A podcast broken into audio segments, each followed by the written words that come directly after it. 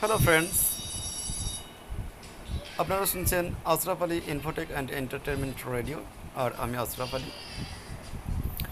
আমি একটি, আমার একটা ওপিনিয়ন আজকে ডিসকাস করতে চাই সবার সাথে, সেটা হচ্ছে যে, বর্তমান যে এলিমেন্টারি এডুকেশন অর্থাৎ প্রাইমারি এডুকেশন নিয়ে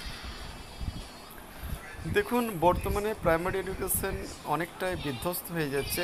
সরকারি অর্থাৎ গভর্নমেন্ট স্কুলগুলোতে আমরা ছাত্র দিতে চাই না। আমরা প্রাইভেট শিশু নিকেতন বা নার্সারি বিভিন্ন কেজি স্কুল যেগুলো আছে, সেগুলোতে দিতে চাইছি। এর কারণ কি? এর কারণ হচ্ছে যে তাদের পড়াশোনাটা আমাদের কাছে অনেক কিছু উন্নত মানের মনে হচ্ছে।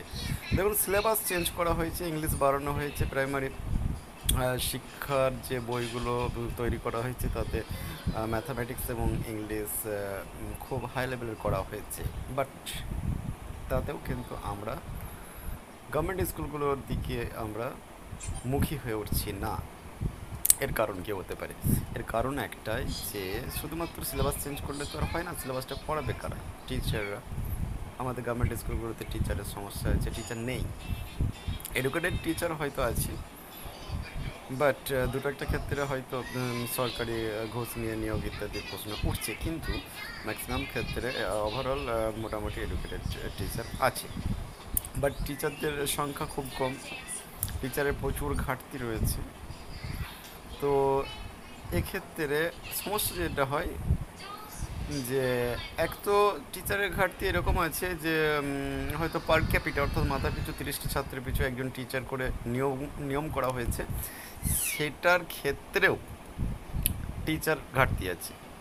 আর যদি সেই ঘাটতিটা পূরণ করা হয়েও থাকে, তবুও পড়াশোনার মান উন্নত হবে না। তার কারণ হচ্ছে একটা বেসরকারি স্কুলের ক্ষেত্রে প্রি প্রাইমারি বা নার্সারি লেভেল তারপরে one two three four standard আর কি। তো সব ক্ষেত্রে দেখা যায় পাঁচজন ছজন টিচার আছে, তারা নিজের নিজের বেটার সাবজেক্ট পিরিয়ড ভিত্তিক হাই স্কুলের মতো করে পড়াচ্ছেন। কিন্তু গভর্নমেন্ট স্কুলে কী হচ্ছে? ম্যাক্সিমাম স্কুলগুলোতে কী হয়েছে? এক একটা পাড়ায় একটি করে প্রাইমারি স্কুল এবং প্রত্যেকটা স্কুলেতে দেখা যাচ্ছে যে খুব কম সংখ্যক স্কুলেতেই চারজন টিচার আমাদের আছেন। বেশিরভাগই পঞ্চাশটি ছেলে দুটি টিচার চল্লিশটি ছেলে, দুটি টিচার তো এক্ষেত্রে সমস্যাটা কি? যে চল্লিশটা ছেলে, দুটো টিচার সাফিসিয়েন্ট টিচার বাট তাদেরকে তাদেরকে পাঁচটা ক্লাস অর্থাৎ প্রি প্রাইমারি এবং class one two three four এবং অনেক স্কুলে ফাইভ তো এই যে পাঁচটা, ছটা ক্লাসের সমস্ত বই এবং বইয়ের যে সিলেবাস এবং কাম্য, শিখন, সামর্থ্য, অর্থাৎ লার্নিং কম্পিটেন্সিসটা যদি পূরণ করতে হয় overall throughout the syllabus সেক্ষেত্রে they uh, will uh, not be able to uh, do so.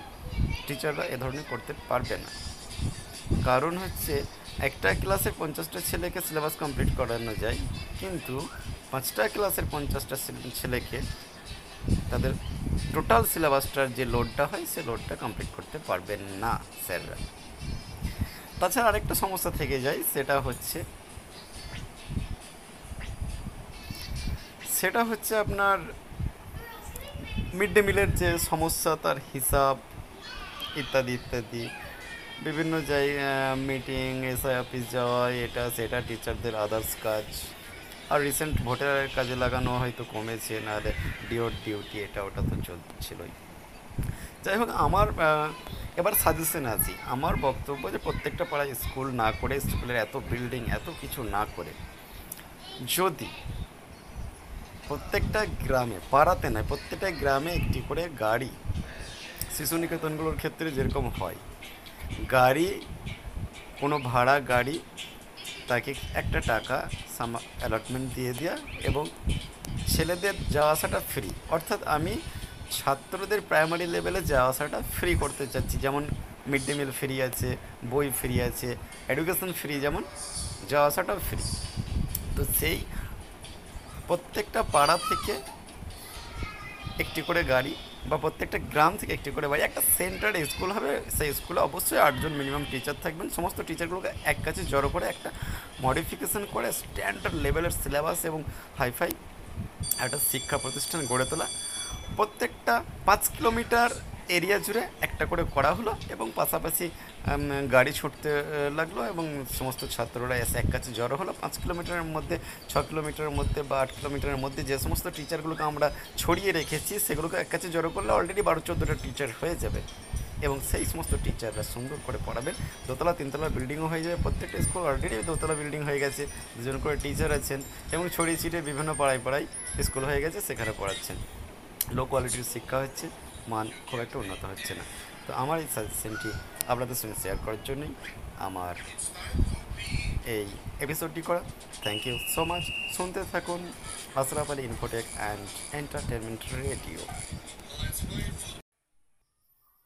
hello friends আপনারা শুনছেন Ashraf Ali infotech and entertainment radio আর আমি আশরাফ আলী। আজকে যে আপডেটটি শোনাবো সেটি হচ্ছে ধনখড়ের শপথে থাকছে না তৃণমূল। আজ বৃহস্পতিবার দেশের চোদ্দতম উপরাষ্ট্রপতি হিসেবে শপথ নিচ্ছেন কে? জগদীপ ধনখড়। জগদীপ ধনখড় মহাশয়, তো তাকে শপথ বাক্য পাঠ করাবেন রাষ্ট্রপতি যিনি আমাদের হয়েছেন দ্রৌপদী মুর্মু।